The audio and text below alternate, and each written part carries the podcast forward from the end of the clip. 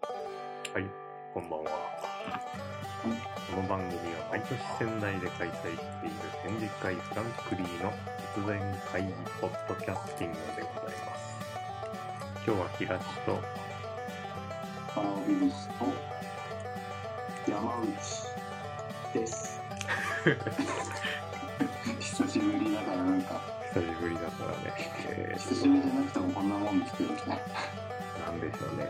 毎毎回、毎年って言うんですよね。毎回ね。 毎年、毎年にする ポッドキャストも。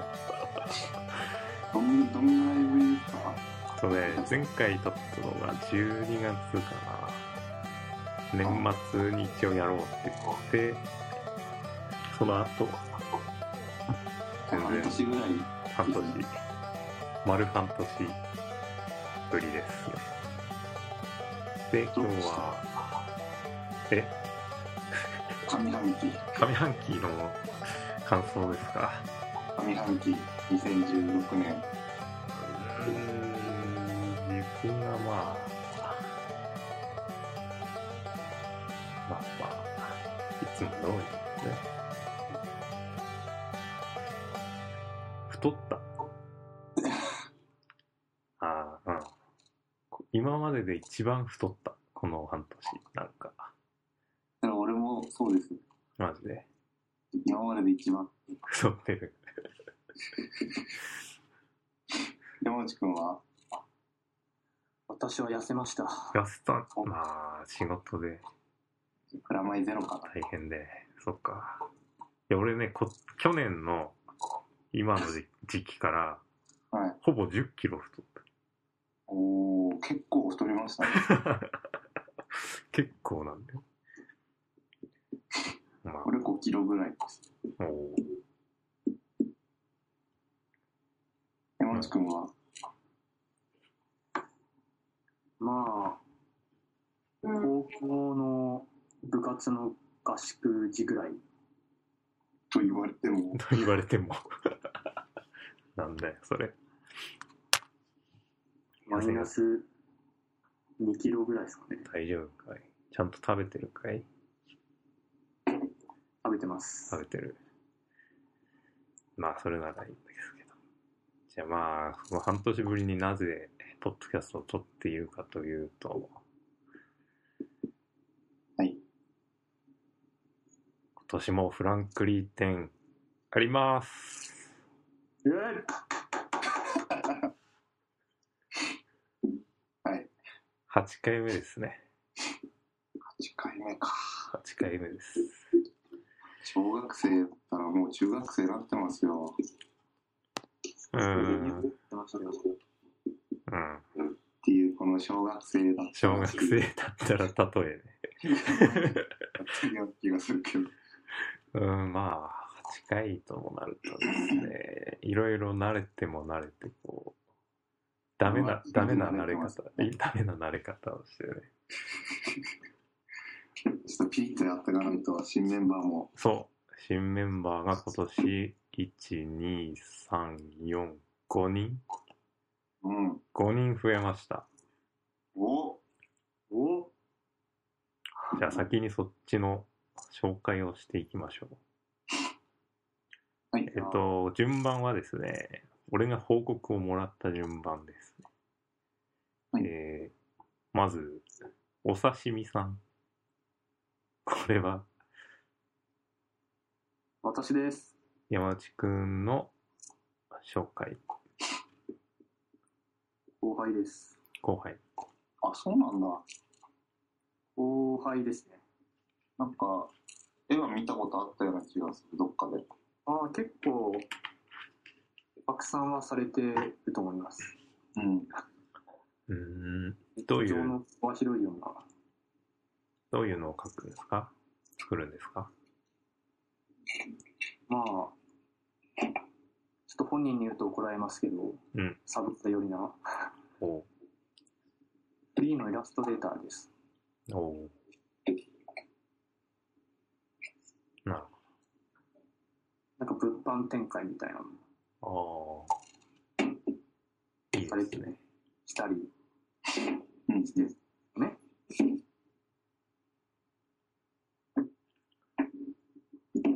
花欄に、うん木村さんが、まあ、ちょっと、すみません、カレンダー割りに、花欄に集合したときに、その時になんか一緒に、うんなぜか棚に行き、おでそこで関本さんが次の週になんか、えー即興的なパフォーマンスイベントをやるとうん。その時なんか一緒にイベントに出ましたねえー、ライブペイントと VJ で VJ。V、VJ。ビジビジュアル、ビジュアルジョッキービジュアルジョッキー。ほでなんか最近似顔絵カフェならぬものをたはがらんカフェの方でやっていたようですう。えー、で荒ばきと同日だったにはしては盛況だったようです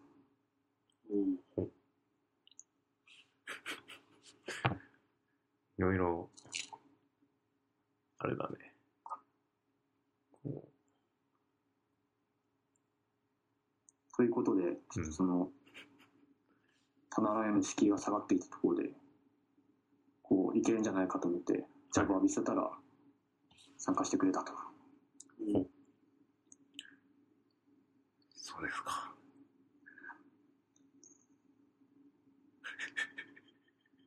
じゃあ二人目いきます か。二人目いきますか。そ、 そんな感じの、どういう、どういう人とかは、特に、どういう人どういう人結構真面目、真面目な。 作風にしては真面作風にしては、目マジ吉というあだ名だったんですけども、おいおいおいマジな気違いから、最近なんか、真面目な気違いっていうなるほど。意味合いでのマジ吉になってきてましたね。あまり、どっちもいい意味ではない感じはするけど。 じゃあまあ次の方。えー、ひ、ひ、ひ、ヒューガっていうんですかね、これ。ひ僕もまだ実は読み方を認識していなくヒューガでいいのかな。ヒューガリックさんはい。ここはお刺身ちゃんの紹介ですね。ヒューガかな。なんで僕もいろいろネットとかうん。いろんなところで情報を集めた結果でしかないんですけど、ほう。リサーチして。お刺身ちゃんと組んで作品を作ったりしてるんでしょうかね。でしょうかね。なるほど。あまり素性は知れていないと。ただなんか詩とかは書きそうな形なので、これちょっと、ライティングというか、文章的なものが展示で見れるのは面白いんじゃないでしょうか。ほう。これも楽しみですね。じゃあ、よくはまだわからないってことだね。 楽しみですね。じゃあ次の人。渡辺陽さん。陽でいいんだ。りょうくん、若干19歳なんですけども、 19歳。はい、ないな。うこれはちょっと説明しやすいかもしれないですね。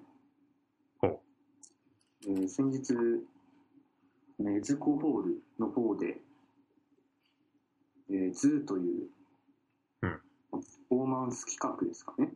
うん。そのジャグラーとか、えーダンスとかうん。演劇とかうん。そういう身体表現がまあ結構動物動物園みたいなテーマでこう多ジャンルの人が集まってコラボするような、えー企画があったんですけどもうん。ん。で、誘ってもらったのに行けなくてごめんね。 そうなんですよただ場所が半端ないとこなんで場所っていうかね、あの日ね、ばあちゃん亡くなってお通夜してたんだよね、 なんと、ちょうど。まあ、それはいいとして、続けてください。そこで、あの、その、ようくんがですね、ようさんがですね、割と舞台芸術的なところのポジショニングで、こう、絵を描いていたんですよね。うん。それはなかなかいいものだったので、うん。まあその、その絵を僕が使用して、なんか、その映像演出みたいに使ったりみたいなコラボレーションもあったんですけども。で、ちょっとその、絵とか展示する機会とか今まであったのかって聞いたところ、ちょっとあまりなかったっていうことなので、これはフランクにちょうどいいんじゃないかなるほど。というところで誘ってみました。渡辺英子くしかというと演劇走りの子ですね。ん。おお。面白いですね。 なんかまたいろんな人が えー。そういうとこからしか攻めないですから。 じゃあ次。佐藤舞子さんはそこら辺は、これななは、ちゃんですかななちゃんの、かね。ななちゃんのテキストを、皆さん棒読みしてください。えテキストあ、LINE で書いてあったね。えー、じゃあ、お読みさせていただきます。ちょっと待って。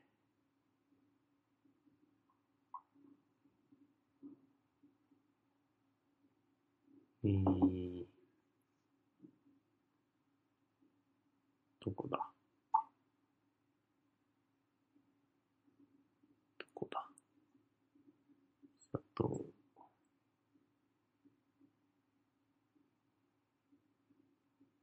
どこだ 結構上。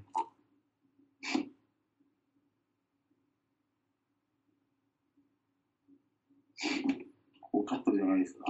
カットも、まあカットもカットで、繋いでくれよ。うんライティングでの参加です。どこですか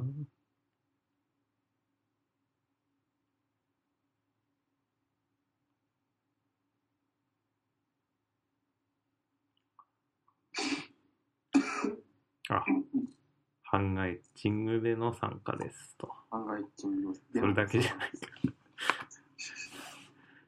版画とエッチングね。佐藤さん。で、もう一人が、もやもりさん。っていう絵画作品の方。両方の穴。でも、後で、もやえりさんが参加しました。なんていうのあ、そうね。ちょっと、ちょっとも、やえりさんなんじゃないですか。まあでもこれはいいのかなと思って。どっちかっていうと、作家名でやってるんじゃないですか。もやもりが。アイコンのが作品なのかな。ですかね。アイコンなのかどうなのか。じゃあ、そんなとこですかね。まあ、ななちゃんの紹介なら大丈夫でしょ大丈夫でしょう。ななちゃん人事なら大丈夫でしょう。でもあの、まあ、これで新メンバーというか、新しい参加の方。で、その他に、えー去年からの参加の方で、森さん、森秀美さんが継続ですかね。ね。で、その前からの参加者は、えー、じゃあ読み上げますか。わらおびびし、ひらちふみたか、小野くんは返信がないんですね。返信がなし。 今んところ参加すんじゃねえのかなってことでも2回送って2回とも返信ないんで、ちょっと、ああ、じゃあこう連も絡がう、繋がらない状態なのかもしれない。じゃあ不参加になりますか。う。やっぱりですね。逆切れされちゃいます。いや、それじゃないと思うけど、いや、誰か会ったりしないの誰も接点ないんですね。どうやって会えばいいんですかあ仕事先に行く仕事先まで行くそうまでしてフランクリー店に出てくれと。どうすんだよあの野くん、でも、えどうすんだよそうだね。まあ、ちょっとこれは保留で、いいんじゃない決定がでも、5月中ですか。しないとね、タナランにも言わなきゃないでしょうんじゃあ、こうなんとか、蹴りつけてください。で、鈴木奈々ちゃんと、小野市、熊谷琴音さんと、山内健太くん。代わりです合計、1、2、3、4、5、6、7、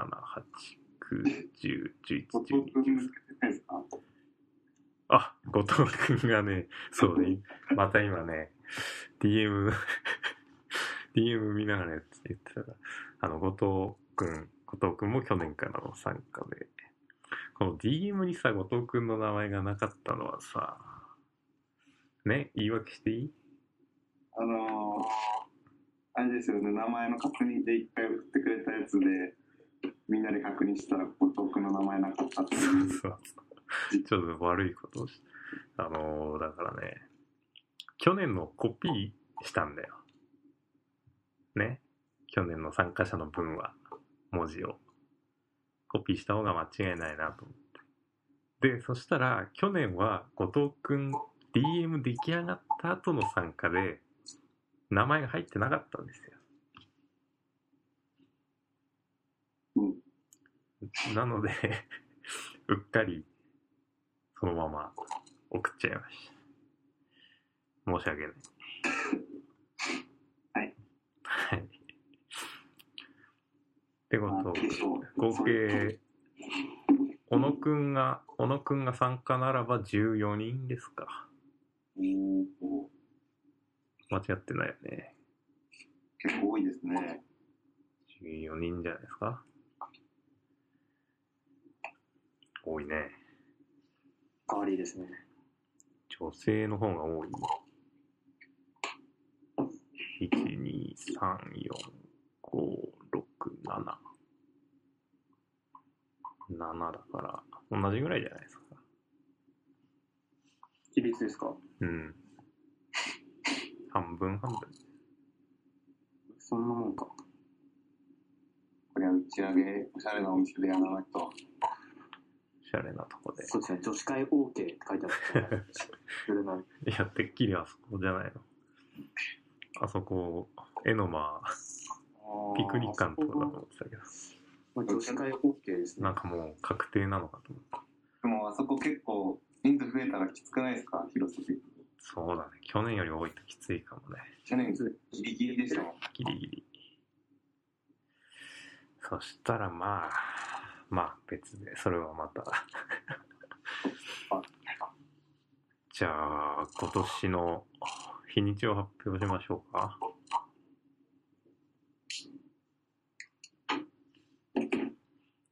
2016年、トランプロールとかね。口で言って。フランクリーエキシビジョン第8回の開催日はおでんでん。でででん。 7月12日から17日の日曜日です。おーおなんかいつも違うぞえー、っと、早いですね。七夕じゃない。七夕でもないし、仙台七夕ではない。でもないし、普通の七夕でもないし、なぜか。なぜかというと、なぜかというと、はい、えー、エノマでやってた時の感覚で、はい、そろそろ予約取っとかなきゃなと思って行ったら、もう、アナランはすごいスピードで埋まるのが早くて、もう今年は全部埋まってますと。そこしかないと。そうです。はいしかなかった。ここしかなかったね夏ねまあ俺はしょうがない っていうしょうがない懐かし い今のはねあれあの切るところの音楽がねあれミュートになってなかったな。何なんですかあれほらあるでしょ区切りの音あったじゃん今区切ったんですあかの時いやだから それがあの今録音してる途中でミュートになってなかっもう何話してたか忘れました。 た日にちですよ日にちまあということで、まあ、はいその決まったと。 4月4月の12日違う事務的にはだらしない公演ですけども仙台でアートが盛んだといういい意味で捉えましょうん。じゃあ、何を待ってると。そうだねあの今年からさやっぱりほら東西線があるからさどんどんなんかすごい行きやすいんじゃないですかそうっすね。うん今までちょっと、最寄り駅から遠かったですけど、そうバスが基本的な移動手段だったけどももう駅からすぐですよ。地下鉄東西線が仙台にできたっていうのはもうすごいね あれ、一回も乗ったことないですけど、そう俺まだ行ってないんだけど今本当さに住んでる人、大体車ですからね。そうだよね今の段階ねバスバスが少なくなったんだって話話聞くねうんう忘れりましたバス移動をしてた人は結構大変かも逆に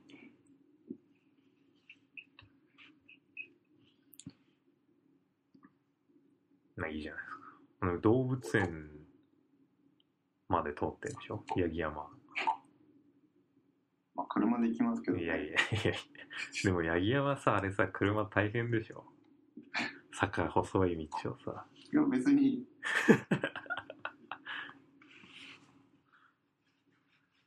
多分今後そうそう使う機会は俺はないと思う。そうか車電で車ね、電車乗るって言ったら、お酒飲む時だけなんで、ああ仙台までしか行かないですね。でもまあ車車だったらまあそうかね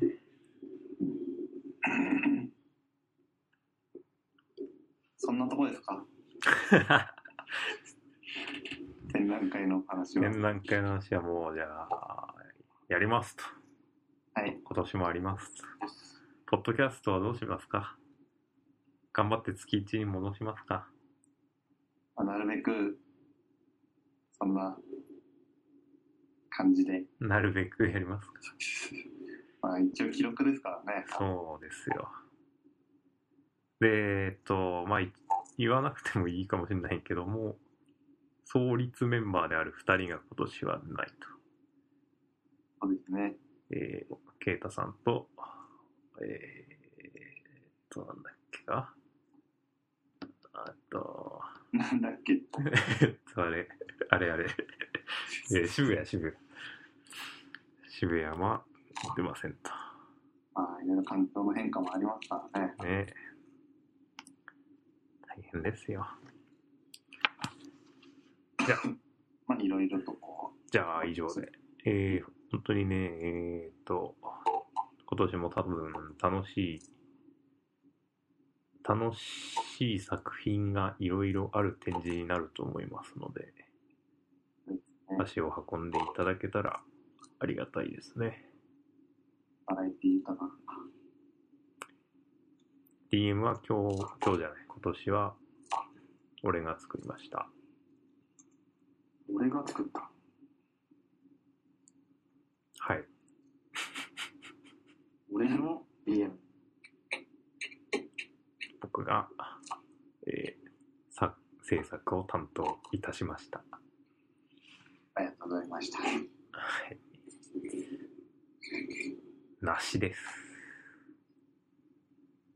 なし。なしです。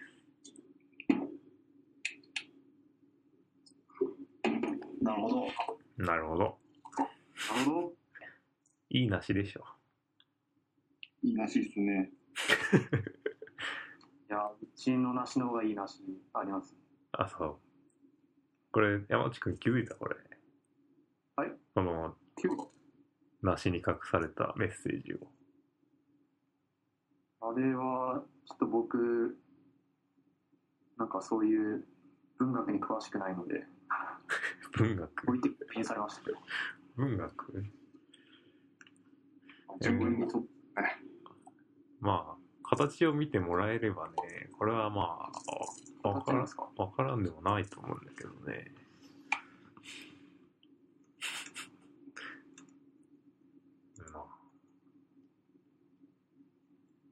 まあ梨。いや、検索じゃなくて、この梨じゃないと多分、意味がないね。 DM の絵に隠された秘密があるらしい。そうっす。DM の梨には秘密があると。なんだって、ちゃんと、これ全然気づかなかったですよ。そうでしょ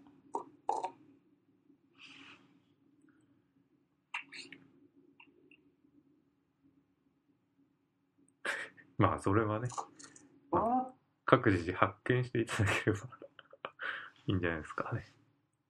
そういうことか。以上で、じ ゃあ、フランクリー展告知を終了しますそ。れからね、以降雑談山口君本当に分かったのあ、わかりました。あれ、あれ、これ前なんか一応、ちょっとわかりました。ちょっと分かったじゃあ、じゃあいいです。 当たってるかなどうかなこれ、いい梨ですね。いい梨ですよ。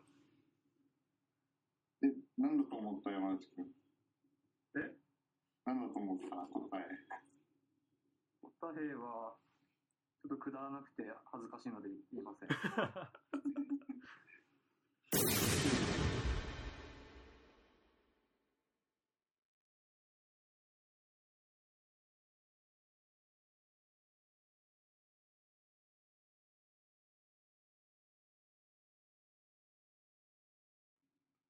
最近ニオン君にハマってる話しますか最近ミニ四駆にハマってい最る近話。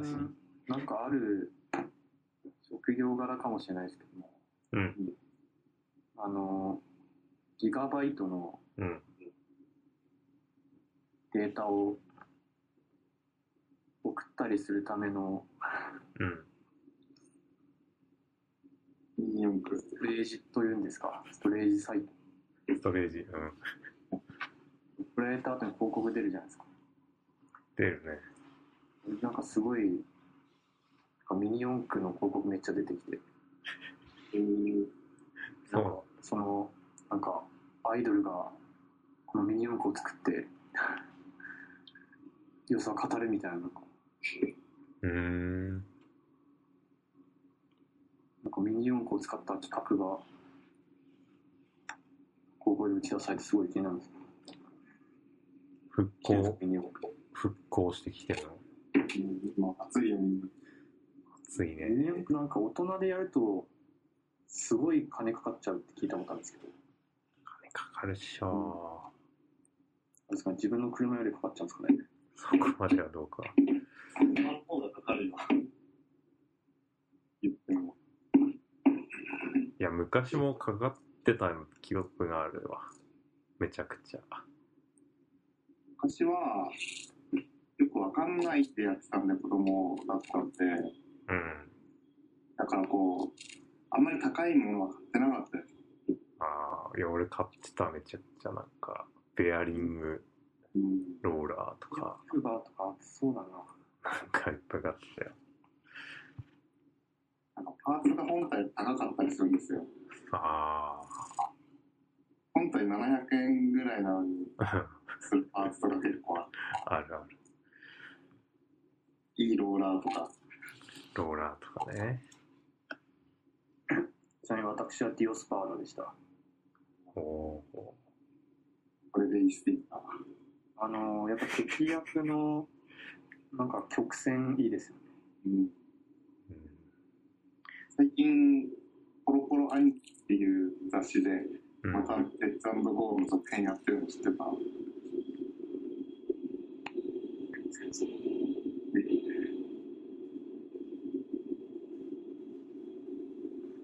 昔やってたあのミニ四駆の漫画の続編が電車え電車通ってない電車通ってないですよ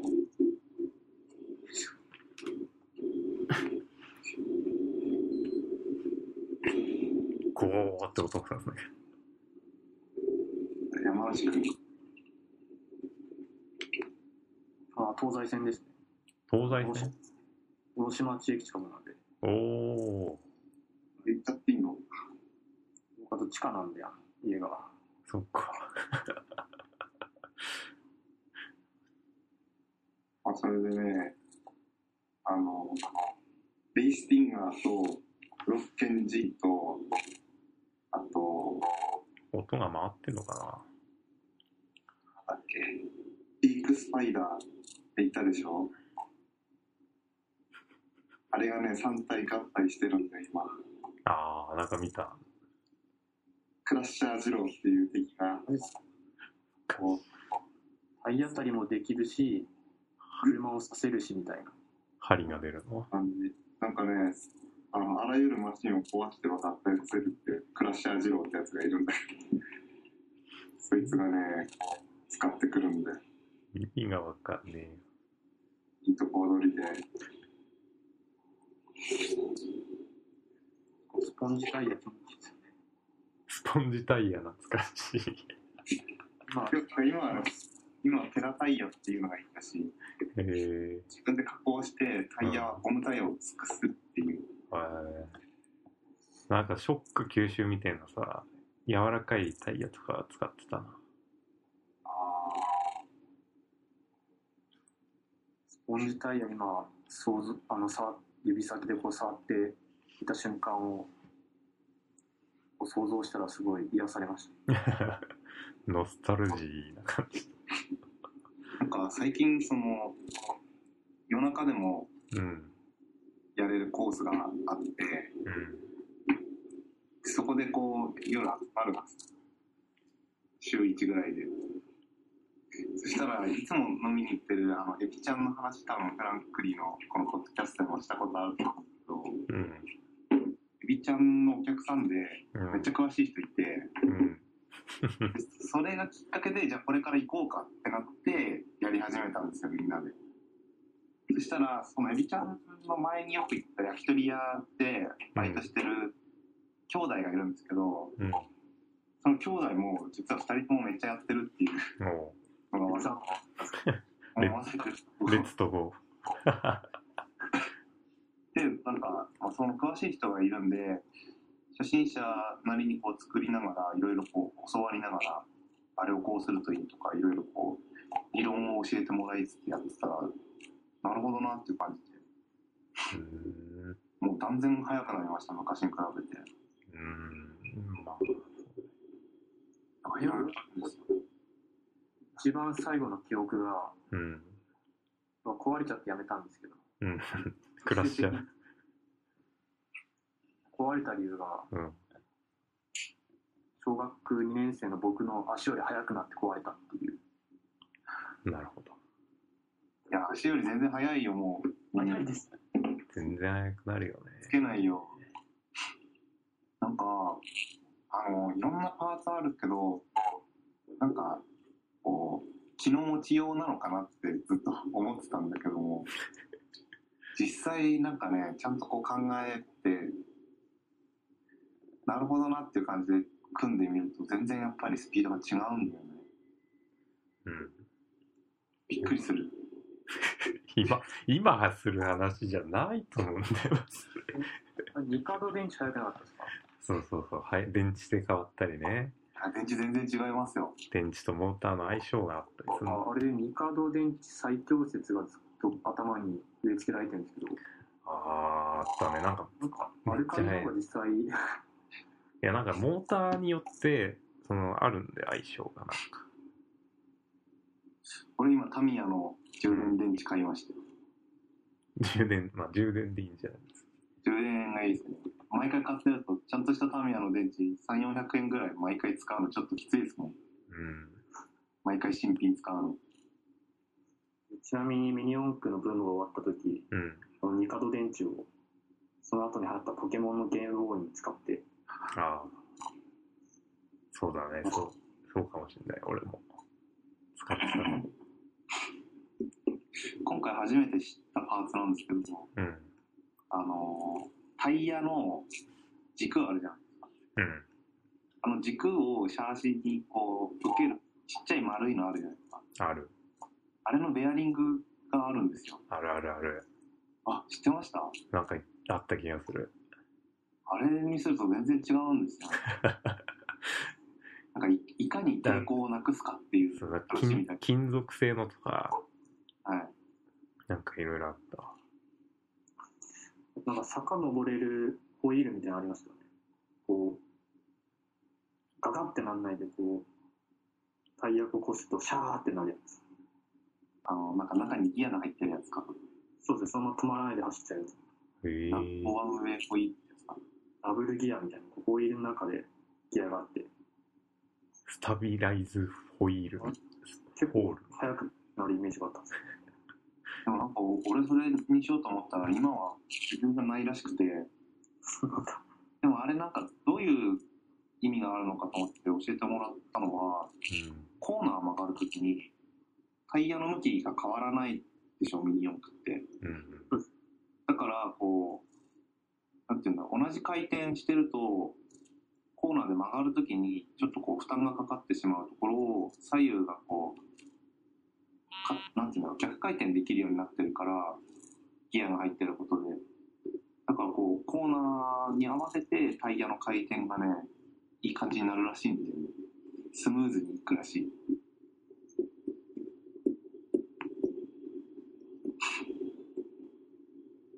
でも結局なんかノンアルのゴムのタイヤで、ゴムが薄めのやつがいいらしいんで。うん。あの、4年生ぐらいで、ああ、厚さを変えるの。なんか理科の実験で、あそこら辺やるじゃないですか。あ、やった。で、みんな学校からもらったノーマルモーターじゃなくて、自分のモーター持ってきたやつで。あれなんか大会みたいなの最終的にあって、盛り上がったんですよ。優勝賞品があの太陽光電池もらえる。へー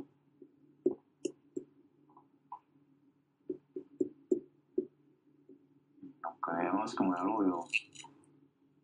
やりますか再開しよう。大学の廊下でやったきり以来ですね。最後ちゃんとコースあるから、今度やろうよ仲間でってるから。結構ね、深夜から早朝にかけてやってるとね、朝方仕事行く前のおじさんとかね、来るんだよ。朝、なんだ、朝活。そう、朝活してんの。理系、理系朝活。そうすごミいニ四駆ってのもすごいですね。なんか日本 の文化だな。まあ、でも、そうだね。ラジコンよりもお金はかからないし、うん。基本式高いですよね。うん、ラジコンになると、ちょっと、多分1万あれば、おそこできると思います、ミニ四駆そんなに。まあ、普通に走るぐらいだったら何千円でできるでしょ普通に走るんだったら、まあ、そうなのか買え、買えばいいんだよね、本体が。本体と電池で多分1000円ぐらいでいけます。なるほど。いろいろやると、高くなるね。あの、外装とかさ、一回そう、俺自分でマスキングしてテレビやりましたよ。やるよね。肉抜きとか。肉抜きして、こう、肉抜き、肉抜きでもなんか昔ほど流行ってないらしいって聞いたな。あ肉抜きっていうとなんかちょっと、まあそれ威、力ありましたね。なんかもう肉抜きしすぎてさ、もうつけなくていいんじゃねえってな。でもつけないとあれじゃないですか、あのパーツが飛んじゃうんじゃないですか。うん。そでダウンフォースが違ってくるう。かそらのダウンフォースを考えると、まあつけた方がいい。だなって感じだけど、あれは、あれはちょっとわかんないね。その絵ツバの話かも。ただ、その、本体が大きくなればなるほど、それが、力が強くなるんであれば、少なからずはあるんじゃないか。あ、あとブレーキつけました、ブレーキ。ええなんブレーか、後ろの方に、えうん。ああの、消しゴムみたいなのが、ちょこあ、んあれ前からありましたよね、でも。そうなのかな俺も初めて知ったの。いで、あれなんか邪魔にしか感じなかったんですけど、ちや、あの、っちゃい子分かったんですかに。普段のところで、コースアウトよくするでしょ飛んであって。うん。そういう時に、こう、下にグッてなるんですかあのね、本体の前の方が浮いてくると、後ろが下がるでしょその時に、初めて後ろにあるゴムがコースにするようになって、で減速して飛ばないっていう。うーん。あと、ジャンプした時に着地して、その着地の衝撃で跳ねてコースアウトしちゃうのを防ぐための、なんか上下に動く重りみたいなのがあって、それをつけとくと、それがこう、うまいこと衝撃を吸収というか、相殺してくれるらしくて、なるほど上級者の人も見てるとみんなそれがついてま上す。で、さらになんか上級者になるそうと、ボディがそうくっくっついてないんですよ。ついてない。パカパカするようになってて、なんだそれは。着地自体がその浮いて着地した時にパカッてなることでこう衝撃を相殺するっていうそういうシステムもあるみたいですなるほどね。つ土屋博士が作っミニオンレーサーたちたがミニオンのやつ。試行錯誤して作ったらしいですよああ。なかなか奥が深い